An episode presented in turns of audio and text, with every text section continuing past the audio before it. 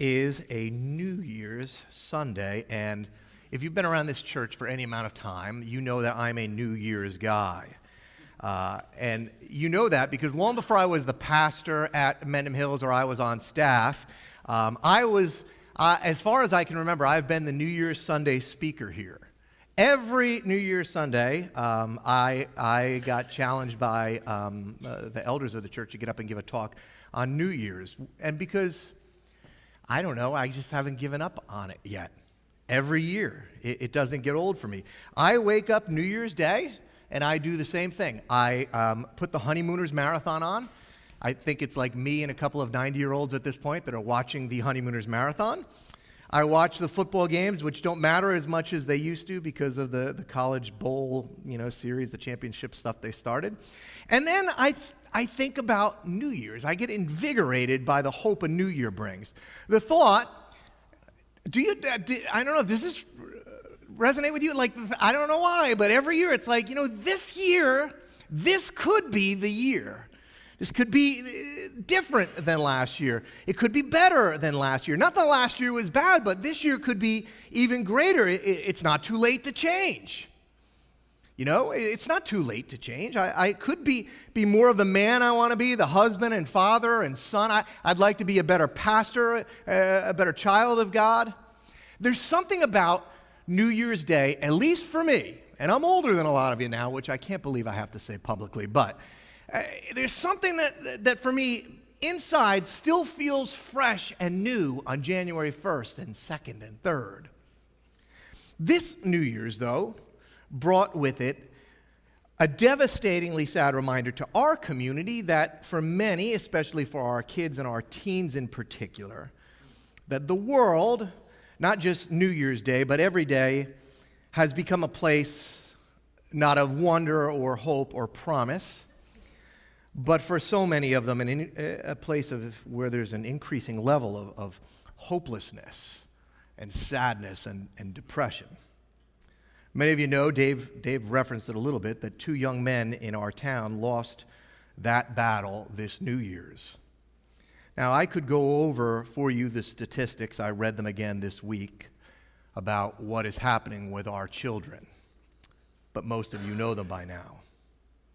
Something has happened in our community, in our culture, something has changed. And I want to be so very careful here.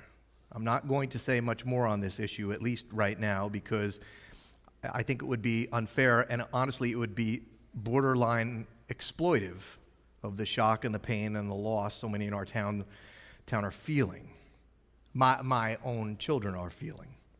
Answers aren't simple, they can't be found in one sermon. And quite frankly, often prevailing sentiments and wishes can seem, though heartfelt, trite in light of the severity of loss and pain. And so, without going on too much, I do want you to know that I and this church stand with each and every one of you that are hurting this morning.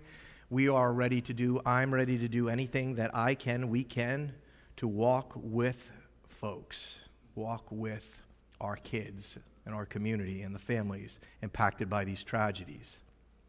As I reflected on them this week, and, how we as a local church commu- community could help in the epidemic, one thought kept coming back to me is that we have to become a place, a center of hope. We have to become what we spent our Christmas season this year focusing on we have to become a place of light in an increasingly dark world. We, we have to together figure out strategically how do we elevate that so that our kids can see the very real hope of Christ. We've got to spend some time figuring out ways to make this real for them. The hope of Jesus, the promises of God. We've got to figure out a way to make that real for them and their parents and their families, and frankly, for each of us. Jesus said, You are the light of the world. A town built on a, on a hill cannot be hidden. Neither do people light a lamp and put it under a bowl. Instead, they put it on a stand, and it gives light to everyone in the house. In that same way, let your light shine before others so they might see your good deeds and glorify your Father in heaven. I want to be that city on a hill. Peter wrote, In your hearts, revere Christ as Lord, and always be prepared to give an answer to everyone who asks you to give the reason for the hope that you have. But do this with gentleness and respect. Guys, this is a 2020 goal. Revere Christ, raise his light, give a reason for hope, and do it with gentleness and respect. And so, towards that end, as a first step on that journey, I, I want to offer you a new series and a resource I became aware of during our fall talks. Um, we entitled that series, it was called More Living Abundantly in a World of Scarcity. If you weren't around, if you missed some of those discussions, they're on our website. You can check them out. But as I researched that topic, both, both um, biblically and sociologically and psychologically, I, I came away with a profound sense of the depth of this issue. In fact, if you remember, I told you when we finished, I'm not done with this. I have to go back with this. There's more here. That perhaps as never before, we've allowed ourselves to, while we are the most successful, the wealthiest people that have ever lived, we've allowed ourselves to become people who think with mindsets of scarcity and not people who believe or trust in the abundance and the promises and the possibilities of God, which has led for so many of us to a sense of fear and a lack of control and despair. If, if God can't be trusted, if we've kind of given up on that hope, well, then I'm all alone and then everything is on me. Uh, I have to be enough. I, I, saw Oprah this week. I love Oprah, not bashing Oprah. Uh, she's taking a tour and she's, she's going out on, this, on the town and she's going to encourage everybody to live their best life now, and I'm all on board with that. But she said something which I thought ha- had a danger, dangerous message attached to it that you are enough, which says that you're in this on your own. But you're not. That's not our message. This is not all up to you. If I'm in it all alone, then it's all on me. It's all my responsibility. I have to be enough. And what if my grades aren't enough? What if my college, you know, they're going to post where I'm going to college, and well, that's not going to be good enough? And what if my boyfriend isn't handsome enough, or my girlfriend isn't pretty enough, or my parents don't, don't have the right jobs, or my sports accomplishments aren't enough? What if they all add up and say, I'm not enough? This mindset that we fall into quite naturally in the world we live in I'm not enough, there's not enough, there's not enough money to go around, or love, or fame, or respect, or popularity. It turns everything in, in this world into a giant competition. Fear enters into our lives, and with it, the suffocating and toxic offshoots of anxiety. The problem is, that as people of faith, we're often not any better at dealing with these fears and emotions than the general population, although we should be. The whole world around us tells us to be scared. I woke up this morning uh, and I, I, read the, I read the news before I get started in the morning, and one of the breaking stories was that the Selective Service website crashed yesterday, driven by fears of a new draft and the coming of World War III. It's everywhere. Jack Alexander, in his brilliant book called The God Guarantee, which is this great book, terrible title, great book, writes that we're caught between two lies that the scarcity mindset first emerged in ancient Egypt in the time of Pharaoh. According to Genesis, the first book in the Bible, chapter 41, historically documenting a fact that existed, Pharaoh dreamt that there was going to be a famine in his land, and so that made him afraid, and his fear encouraged the first recorded application of scarcity into an economy. He began to go out and hoard resources from all of the other, other cultures nearby.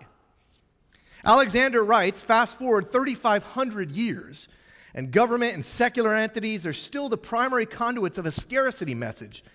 Taxes take what we have, media fills us up with a lust for bigger houses and better clothes and more possessions. Our modern education system keeps telling our, our, us that our bodies are just mere mutations of cells. We're accidents of evolution. We live in an arbitrary system, and it only rewards the survival of the uh, fittest and eliminates any other possibilities. During the best periods of human history, the Christian church countered that message by pointing to a bigger, divinely inspired picture that God was at work, that this was all going somewhere, and it balanced out the cultural narrative. A weekly Sabbath. Remember when your kids didn't have sports games on Sunday? A weekly Sabbath pulled us away from the race for money and reminded us to focus on a loving and powerful and eternal God. The scriptures reminded us that there's a higher purpose and there was eternal life waiting for us. But as the split between the church and the culture grew, the balance slipped, and Christians today are not exempt from a scarcity mentality either. In a complex and changing world, many of those who trust in Jesus aren't sure what to truly believe. They see the news, but not the Savior. And so they're caught between two devastating lies about God's ability to provide and be trusted in modern times. On one side are those who believe the lie that they've been abandoned. I think for many of us, this is the common thought. Many of us have shut down and stopped trying to reconcile the idea of a loving God with a difficult world. And so, feeling left out, unloved, and unprovided for, they leave the church and the God who they think hasn't kept up his end of the bargain. Today, almost 60% of those who grow up in the Christian church will leave it and may give up their faith altogether within the first decade of their adult life. Some of you are wrestling that with your, with your own children. Even those who stay in the pews often mentally, mentally give up on God's promises of provision, that He could be trusted. And so, even those of us that show up on Sunday, we live like functional agnostics, hoping that God is real, but really believing He, he actually makes a tangible difference very little in their day to day lives. I mean, sure, they think God can handle the universe, but either He doesn't care or He can't be bothered to help me get a car that doesn't break down they trust the laws of economics more than the promises of Jesus and, and government programs more than God's people. And, and when those don't work, they're only left with scarcity and isolation. And then, see, on the other side of the Christian spectrum is another lie, which is uh, just as insidious and damaging the shiny, shallow promises of what's known as prosperity theology draw the wishful thinking of the disheartened and the afraid. Prosperity speakers, including many of those who call themselves ministers of, of Jesus' gospel, they tell believers it's your right to be blessed and it's God's obligation to provide. And so they portray him as an omniscient ATM that's accessed by positive confessions of faith. You can speak things into existence, and, and God orbits us if we do things right if you just claim it, name it, and claim it, then health and wealth and power, they're going to be yours. But when the attitude of entitlement doesn't work, and I'm here to tell you that it doesn't, that may, may be, be unpopular with some, but it doesn't. Weary Christians are left disillusioned and disconnected from the God of the Scripture because it didn't work. Alexander goes, What if I told you there was another way to look at the place where our fears challenge our faith, a, a, path that cuts between those two lies and can lead to a genuine future facing hope. Because God isn't limited by our false beliefs and those lies. God actually has a better way for us to live. That way, the path through those two lies, is what I want to talk about in the coming week. And so, I, think Alexander does a pretty good job of laying these things out. Uh, uh, once or twice a year, I like to offer you all a, a, a, book to read, something I think that could be helpful in your daily lives. And so, this book, The God Guarantee, we're going to be using as, as kind of a, a discussion point over the next coming weeks. If you're a reader, I want to encourage you. We've ordered a bunch of these. We don't make any money on these. We sell them at what, uh, uh, what it cost us to buy. And I think uh, Jana will tell you when she gets out to the Welcome Center, but I think we're, we're selling these for five bucks. So I'd encourage you to pick one up and journey with us through the, the next couple weeks. Because beginning in 2020, I would like to help all of us create a new life rhythm where we can keep one foot firmly planted in the world of what is reality but another bravely placed in the world of what could be. We cannot offer to our kids We cannot offer to our community something we don't have. We need to become people of hopeful realism. All right, so what's the pattern? What's the life rhythm that Jesus understood that can lead to hopeful realism and move us from being people of fear to people of faith? Inspired by uh, Old Testament scholar and theologian Walter Brueggemann, an interesting pattern in the scriptures can be discovered, which frankly I hadn't seen before. And when I looked at it months ago, I, I, I was like, this is really surprising, and I haven't heard a lot of people talk about this. You're familiar with the pattern, actually. You, you've heard it, you've seen it. But if, maybe if you're like me, you haven't put it together. I'm going to show you what I mean. We're going to start with a, a pretty famous story, a, star, a story that begins with a child and a gift. The same story, by the way, is recorded in all four of the Gospels. There are four books in the New Testament that share the story of who Jesus is Matthew, Mark, Luke, and John. Think about it. All four of them, they were writing for different audiences at different times with different perspectives, but they all understood that this one story was of such significance that this story had to be included in everybody's telling of Jesus' ministry. This is the only miracle prior to Jesus' resurrection that appears in all four books. After hearing of John the Baptist's death, Jesus retreats to a place of solitude. His reputation is out on the streets. People are aware of who he is and what he can do and the miracles he's performed. And so crowds have been following him. And, and this is no different. And so, despite his desire to get away, the crowds from the region began following him and, and they found him. Here's how John recorded it. When Jesus looked up and saw great crowds coming together, coming toward him, he said to Philip, Where should we buy bread for these people to eat? This is interesting. He asked this only to test him, for he already had in mind what he was going to do. John's the only one who records this little detail, the other writers didn't. Uh, when faced with the crowds and their needs, Jesus calls Philip over and asks him a question Philip, where, where should we buy bread for these people? Now, he does it not to get an answer, because he already knows what he's going to do. He does it because he wants to understand how Philip thinks how he sees the world. Here's Philip standing next to the Son of God. Philip, who has seen a lame man walk, who has seen a leopard healed. Philip, a man, well, like you and me, who kind of believed, believed enough to follow, but a man who also had two feet firmly planted in the world of what is and not what if. And so Philip answered him from the world of what is. Well, it would take more than half a year's wages to buy enough bread for each of them to have a bite. It is what it is, Jesus. There's nothing more Jersey than that. There's no way. I mean, what are we going to do? There's no way to feed all these people. There's not enough to go around. In fact, the other gospel writers actually say one of the other disciples chirps up and goes, You know, you should just send them home. Just give up. It's not going to happen, Jesus. Another one of his disciples, Andrew, Simon Peter's brother, spoke up. Here's a boy with five small barley loaves and with two small fish, but how far are they going to go among so many? I love that. Here's a boy. Here's a kid. It's another John only detail, but it got me wondering what, what if it was the boy, and I think it was, what if it was the boy that stepped forward? What if it was the boy that said, um, you know, I actually have some stuff here. I, I think it's probably likely because you can see Andrew's attitude about what he had. I don't think Andrew would have brought this to Jesus' attention, but it seems like the boy had a different mindset. The boy came forward with what he had because he, he saw things differently. Jesus said, Have the people sit down. There was plenty of grass in that place, and they sat down. About 5,000 men were there. Most people, since they only counted men at that time, think there was probably 15 to 20,000 people there. Jesus then took the loaves and he gave thanks and he distributed to those who were seated as much as eh, who, to those who were seated as much as they wanted, and he did the same thing with the fish.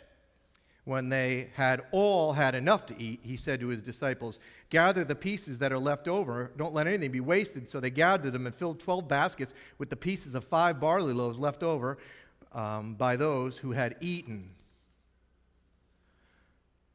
Stick with me. God is a God of abundance, and Jesus understands his dad, and his dad cares. His dad cares. Not just for your eternal destiny, and he does. He sent his son to die for it. But he cares for your world today and what you're facing and what you're going through. We see scarcity and panic and fear. But Jesus knows his dad. He, he knows that the Father and his love for people, and, and he trusts in his abundance. See, he wanted to see if Philip understood that truth, that apparently a young boy did. I love the detail that John ends with because it's almost funny. I can almost see him smirking as he writes it. After the people saw the sign Jesus performed, they began to say, Well, surely this is the prophet who's come into the world. I mean, this is a game changer. We just saw, we just experienced, we just tasted and seen that the Lord is good. God cares for us even in our worldly concerns. We've got to think a little bit different, maybe trust a little bit more. I mean, no one could be the same after something like this. They saw him do it. Which is pretty interesting because just a short time later, I believe two chapters in the, in the book of Mark, he writes about a similar story. During those days, another large crowd gathered. Since they had nothing to eat, Jesus called his disciples and said, I have compassion for these people. Does this sound familiar? They've already been with you three days and they haven't had anything to eat. If I send them home hungry, they're going to collapse on the way because some of them have come a long distance. Jesus had compassion. He cared for those people. If he cared enough to go to the cross to satisfy the justice requirement of God, do the sins of the world on your behalf, don't you think he cares enough about your current situation? Well, his disciples answered, But where in this remote place could we possibly get enough bread to feed them? Do you see how firmly we have our feet planted in the world of what is. We keep thinking that's all that matters is what is. How hard is it to move to the world of what if? I mean, imagine looking the look on Jesus' face, looking at Philip, like, are you serious, dude? Really? Again? How many loaves do you have? Jesus asked. Seven, they replied. He told the crowd to sit down on the ground. When he had taken the seven loaves and given thanks, he, he broke them and, and he gave them to his disciples to distribute to the people, and they did. They had a few small fish as well. He gave thanks for them also and told the disciples to distribute them. The people ate and were satisfied. Afterwards, the disciples picked up the seven basketfuls of broken pieces that were left over. About 4,000 were present that day. Two miracles of provision, two times where Jesus' concerns for us outweighed the disciples' faith. Two times where Jesus tries to show them something about his desire to provide for his people and for them to trust and believe in more than what they see, to have hope. Speaking about seeing something unseen, though, did any of you notice a pattern to the provision? Jesus took the bread, he blessed it, he broke it, and he gave it. Take bless, break, give. Take, bless, break, give. Brueggemann calls these the four decisive verbs of our sacramental existence a pattern, a rhythm, a, a, way of relationship between God and His creation. Jesus understood it. Now, let me explain it to you. I never caught this before, and it shows up again and again and again. Dave referenced it this morning in our time of communion. Luke records us eh, for us exactly what happened at the Last Supper. Anybody remember what Jesus does at the Last Supper? And he took the bread, he gave thanks, he broke it, and he gave it to them, saying, This is my body given for you. Do this in remembrance of me. Take, bless, break, give.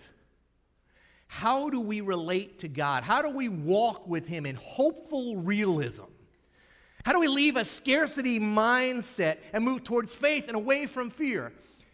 With our lives, we enter into the relationship of, and rhythm where we take, bless, break, give. Not convinced? Luke records a pretty interesting account of a post resurrection meeting Jesus had with a couple of downcast disciples. He starts this way Now, that same day, as the women who had found his tomb empty, two of them, two of the disciples, were going to a village called Emmaus, about seven miles from Jerusalem.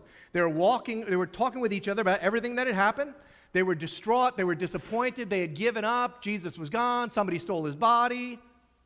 And as they talked and discussed these things with each other, Jesus himself comes up and walks with them.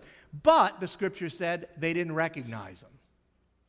And so they tell this stranger what had happened with Jesus and how he wasn't in the grave. But then Jesus, this stranger, begins to explain to them, based on what the prophets had written, how things, why things had to go down the way they did. But it was not his teaching that gave him away. They still didn't know who he was.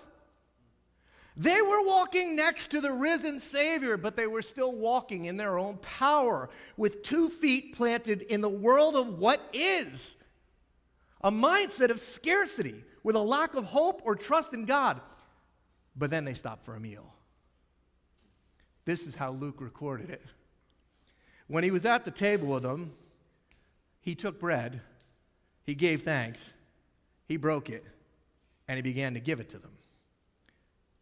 And then their eyes were opened and they recognized him. What gave him away? What opened their eyes? What ushered them into knowledge and faith and away from fear? Take, bless, break, and give. Want to see it again? Acts chapter 27.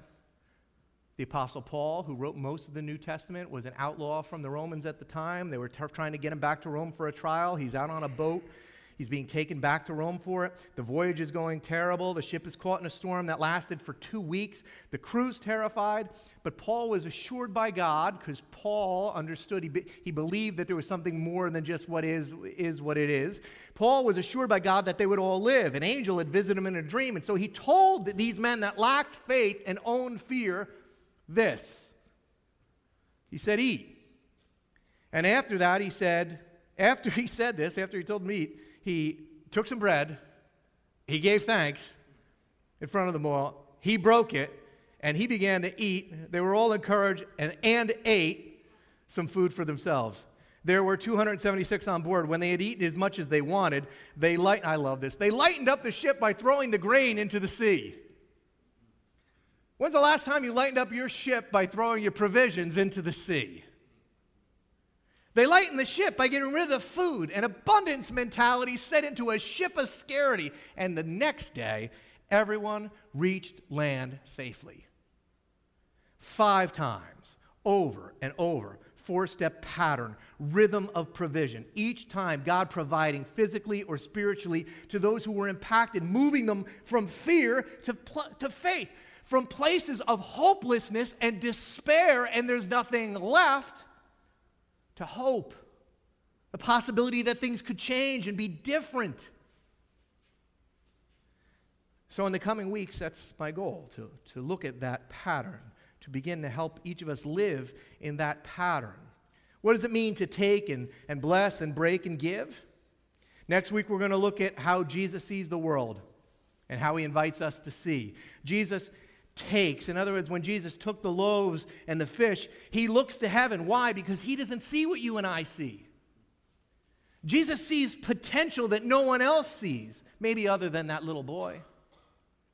We're going to start by rethinking together, people of faith, what's actually possible. We have to start to see ourselves and our situations and other people differently because we tend to see what's past, but we're invited to see a world of potential, of what could be. I say all the time, as followers of Jesus, we should be the most expected people on the face of the earth. What if, can I just ask you a question? What if Jesus was serious when he said that with God, all things are possible? Then we're going to look at the, the loaves Jesus took the loaves and he gave thanks. He, bl- he blesses them. He, he dedicates them to God for his purposes. So Jesus takes, he realizes capacity differently, and then he blesses, he consecrates uh, what he has. We're going to look like what it would look at what it would look like for you and I to invite God in to what we have, who we are. What does it look like to invite God to live in, in our lives practically? To offer to Him to consecrate. Consecrate is a fancy religious word which means to set apart for the use of God. God, for so many of us, especially for some of our kids, has just become like a distant hope. What if we begin to actually offer to, to God for, for His use real things in our lives, our stuff, our families, our kids, our times, our thoughts, even our failures? Imagine living, living a life where God's presence and power is real and it's experienced and it's on display. Speaking of, of, of failures, Jesus, He takes the bread he blesses it, and then he breaks it. He challenges us. The bread and the reality is in this world, we're all going to get broken a bit. This has to stop being surprising. Some of you need to understand you are not promised a world where nothing bad is going to happen to you. In our social media filled worlds, nobody posts about brokenness, but the reality of our lives is this a life given to God is not going to be free from pain. We have to help our kids understand this. We, we have to understand it.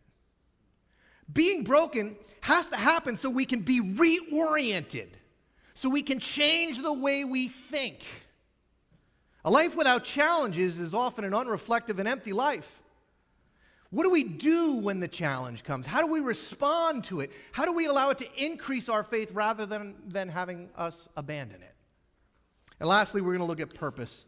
He, he takes the bread, he blesses the bread, he breaks the bread, and then he gives the bread.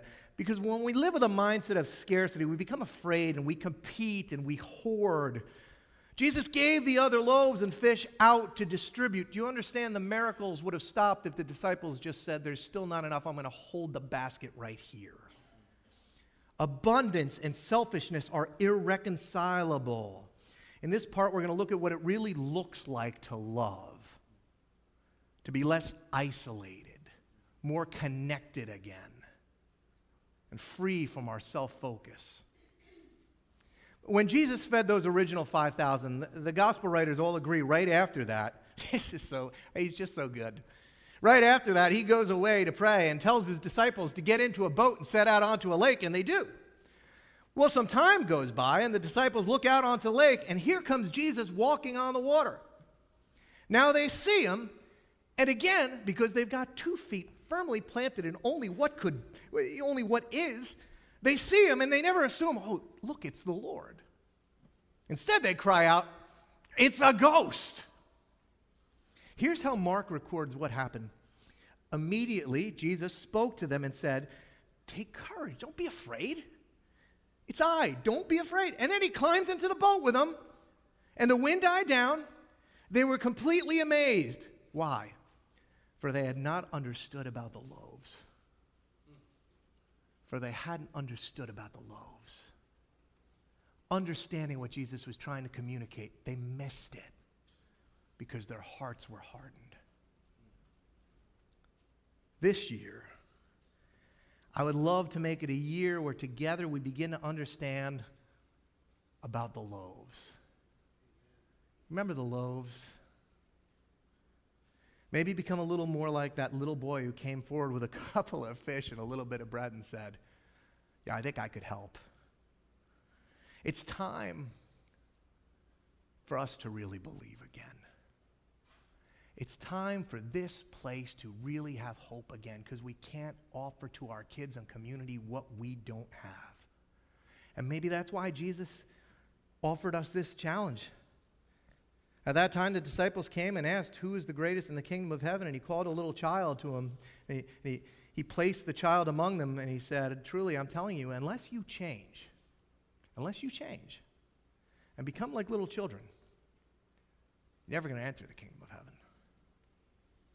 Alexander's book starts with, and I'll leave you with a story of childlike faith. It's a story about loss and the potential for hopelessness that could have set in except for this one little boy, Jaden Hayes.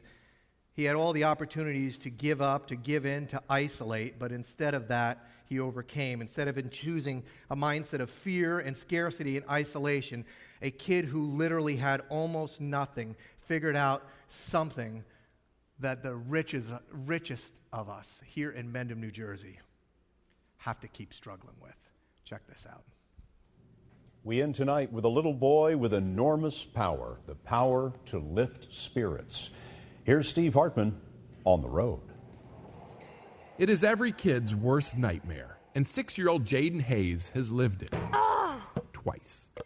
First, he lost his dad when he was four. Then last month, his mom died unexpectedly in her sleep. I tried and I tried, I tried to get her away. Couldn't. Jaden is understandably heartbroken. Anybody can die. That's anybody. But there's another side to his grief, a side he first made public a few weeks ago when he told his aunt and now guardian, Barbara DeCola, that he was sick and tired of seeing everyone sad all the time. And he had a plan wow. to fix it. And that was the beginning of it. That's where the adventure began. Jaden asked his Aunt Barbara to buy a bunch of little toys and bring them here to downtown Savannah, Georgia, near where he lives. Thank you, sweetie. So he could then you want me to have it? Give them away. Thank you, man. What is it you're doing? Well, I'm trying to make people smile. Rubber duckies, dinosaurs. Because those are the things that make people smile. Yeah. And what happens to their face? Really? Really. See that man right there? Jaden targets people who aren't already smiling and then turns their day around. You made me smile. He's gone out on four different occasions now, and he's always successful. It's to make you smile. Even if sometimes he doesn't get exactly the reaction he was hoping for. It is just so overwhelming to some people that a six year old orphan would give away a toy, expecting nothing in return except a smile. Of course, he is paid handsomely in hugs. And his aunt says these reactions have done wonders for Jaden. It's like sheer joy came out of this child. And the more people that he made smile, the more this light shone. Jaden says that's mostly true. But I'm still sad that my mom died. I bet you are. This is by no means a fix. But in the smiles he's made so far, nearly 500 at last count, Jaden has clearly found a purpose. I'm counting on it to be 33,000. 33,000? Mm-hmm. That's a pretty big goal. Mm-hmm. You think you can make that goal? Uh-huh, I think I can. I think he just did. Steve Hartman on the road in Savannah, Georgia. And that's the CBS Evening News for tonight. For all of us at CBS News all around the world, I'm Scott Pelley, and I'll see you Sunday on 60 Minutes. Mendham, you are invited into a new way to live. To take and bless and break and give. And have hope again. Our kids need it. Our community is looking for it. Join me on the journey. We'll pick it up again here next week.